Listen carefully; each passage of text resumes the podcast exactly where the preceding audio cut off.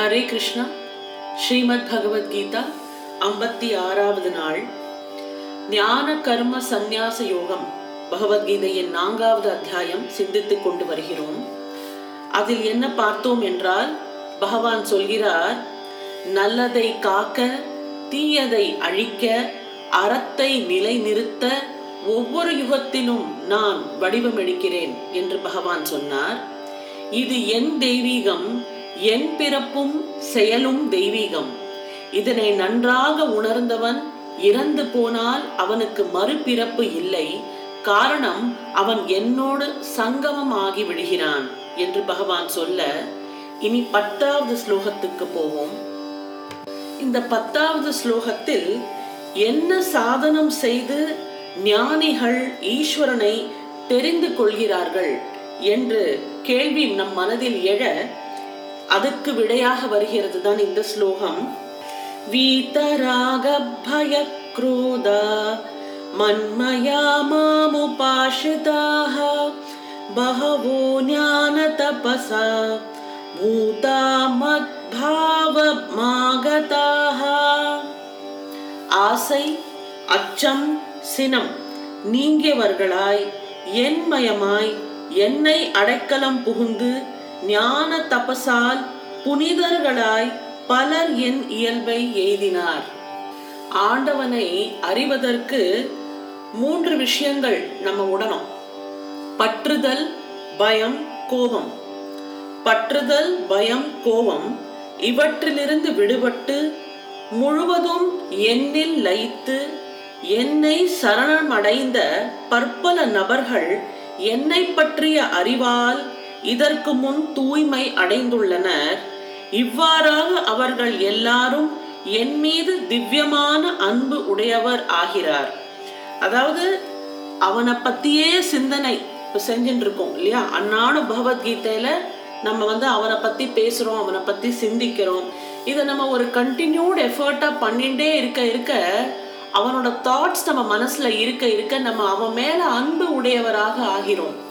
அவன் மேல அன்பு வர வர நம்ம மனசுல இருக்கிற இந்த பற்றுதல் இந்த பயம் கோபம் இதெல்லாம் கொஞ்சம் கொஞ்சமா குறைஞ்சுட்டே வரும். இதெல்லாம் குறைய குறைய நாம அவனை அறிய ஆரம்பிப்போம். இது வந்து ஒரு ப்ராசஸ் அதை தான் இங்க இங்க பகவான் எக்ஸ்பிளைன் பண்றார். இன்னும் புரியுறாப்ல சொல்லணும் என்றால் சேற்று நீரில் உள்ள அழுக்கை நீக்கினால் அது நல்ல நீரோடு கலப்பதற்கு தகுதி உடையதாகிறது.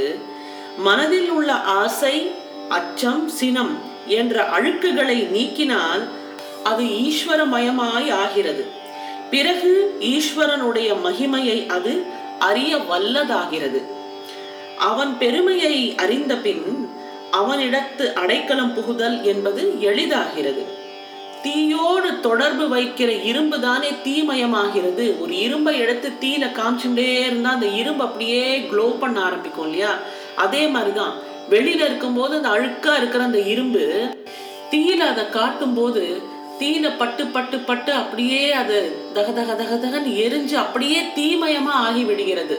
அப்படியே தீமயமா மாறுகிறது அல்லவா?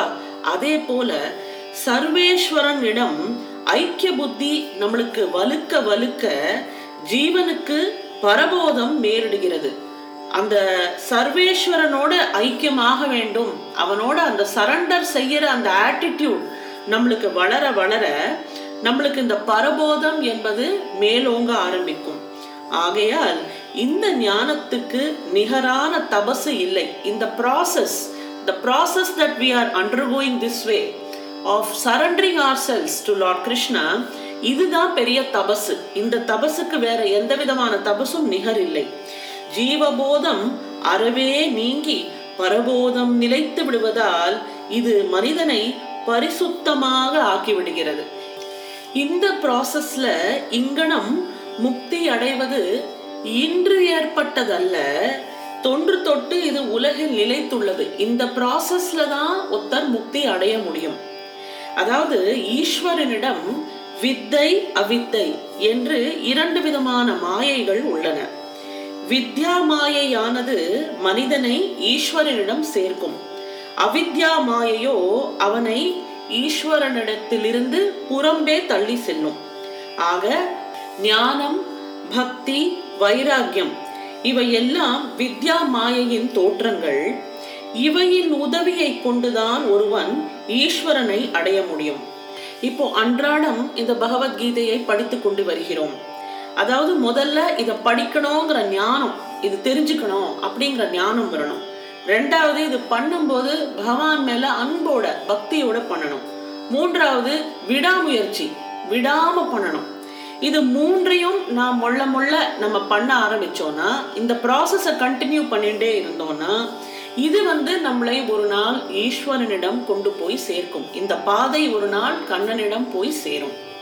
ஆக அச்சத்தை விட்டு ஆசையை விட்டு கோபத்தை விட்டு என் நினைவே ஆகி என்னையே அடைக்கலம் என்று நம்பி அறிவாலே தவம் செய்து பரிசுத்தமாகி என்னுடைய இயல்புகளை அடைந்தவர்கள் பலர் என்று பகவான் இந்த பத்தாவது ஸ்லோகத்தில் சொல்கிறார்.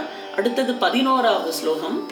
ஈஸ்வரன் ஏன் எல்லாருக்கும் முக்தி அளிப்பதில்லை? என்ற கேள்வி நம் மனதில் எழலாம். அதற்கு விடையாக வருகிறது பதினோராவது ஸ்லோகம். ஏ யதா மாம்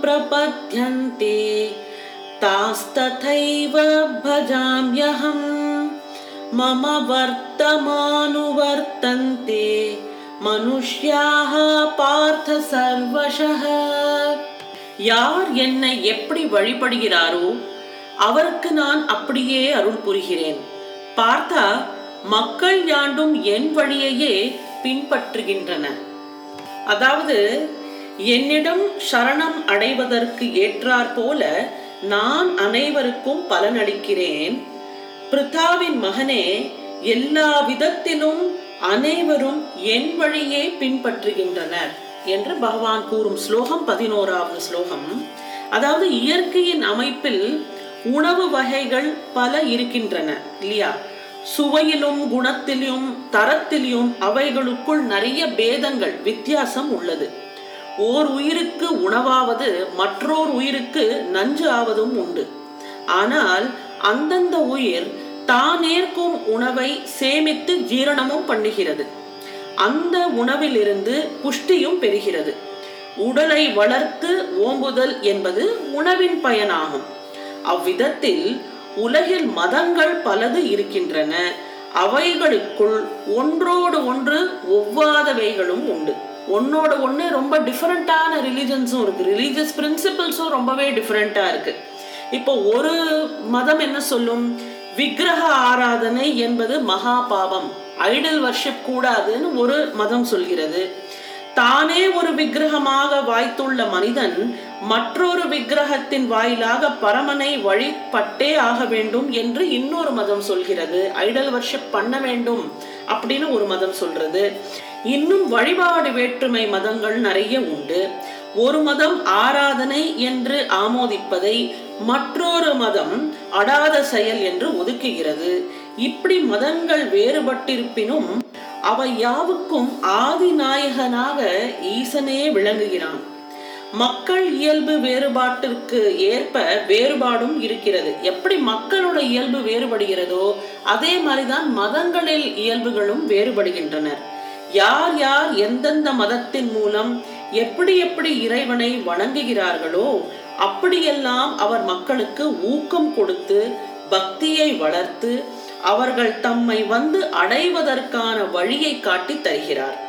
மதங்கள் அனைத்துக்கும் அவருடைய அனுகிரகம் உண்டு. எல்லா religious பிரின்சிபிள்ஸும் all lead to the same almighty மதங்கள் அனைத்துக்கும் அவருடைய அனுகிரகம் உண்டு என்று சொன்னேன். மதங்கள் பல பலவாக அமைந்திருப்பது மானுட இயல்புகளுக்கான தேவையாம்.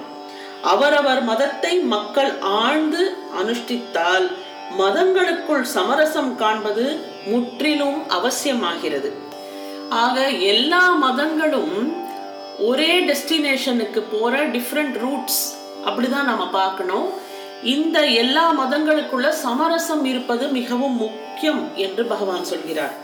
சமரசம் காண்பது இறைவனுடைய பெருந்திட்டத்தை போற்றுவதாகும். முக்தியை நாடுபவர்களுக்கு பகவான் முக்தியை கொடுக்கிறான். போகத்தை நாடுபவர்களுக்கு பகவான் போகத்தை கொடுக்கிறான். போகப் பொருள்களாய் பரிமணித்திருப்பதும் பகவானே. அதனால் போகத்தை நாடுபவர்களும் தன் அறிவுக்கு எட்டியபடி பகவானை தான் நாடுகிறார்கள். இயற்கையோடு வைத்துள்ள வெவ்வேறு விதமான இணக்கத்திற்கு ஏற்றார் போன்று பலவிதமான அனுபவங்கள் வாயிலாக எல்லா உயிர்களும் இறைவனையே இறுதியாக வந்து அடைவதால் மார்க்கங்கள் யாவும் அவனை நோக்கி செல்பவை ஆகின்றனர். ஈஸ்வரன் கற்பக விரக்ஷம் போன்றவன் கற்பக விரக்ஷத்தின் அடியில் இருந்து கொண்டு யார் எதை விரும்புகிறார்களோ அதையே அடைகின்றார்.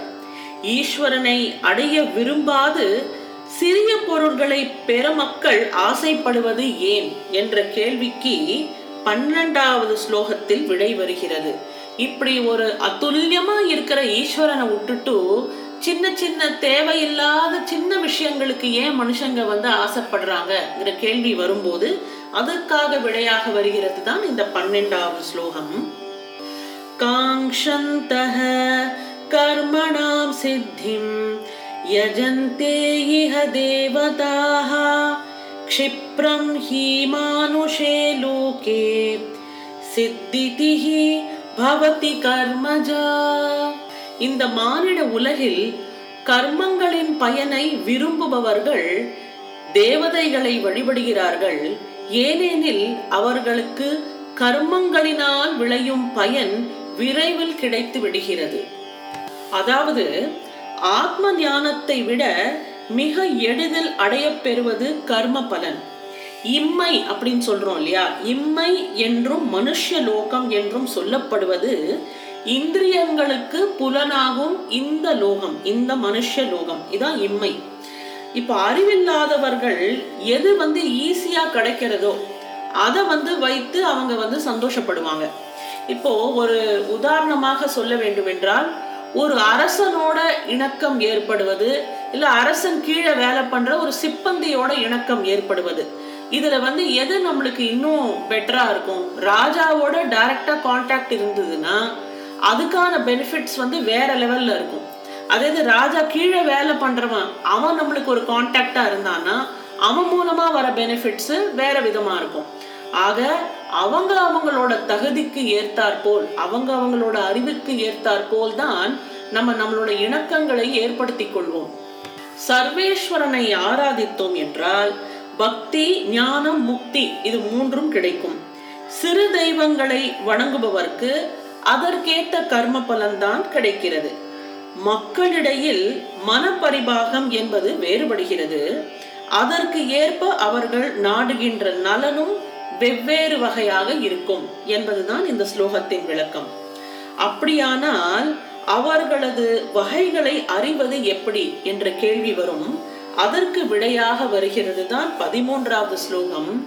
பகவத்கீதையின் ஐம்பத்தி ஏழாவது நாள். நாளை அதை நாம் பார்ப்போம்.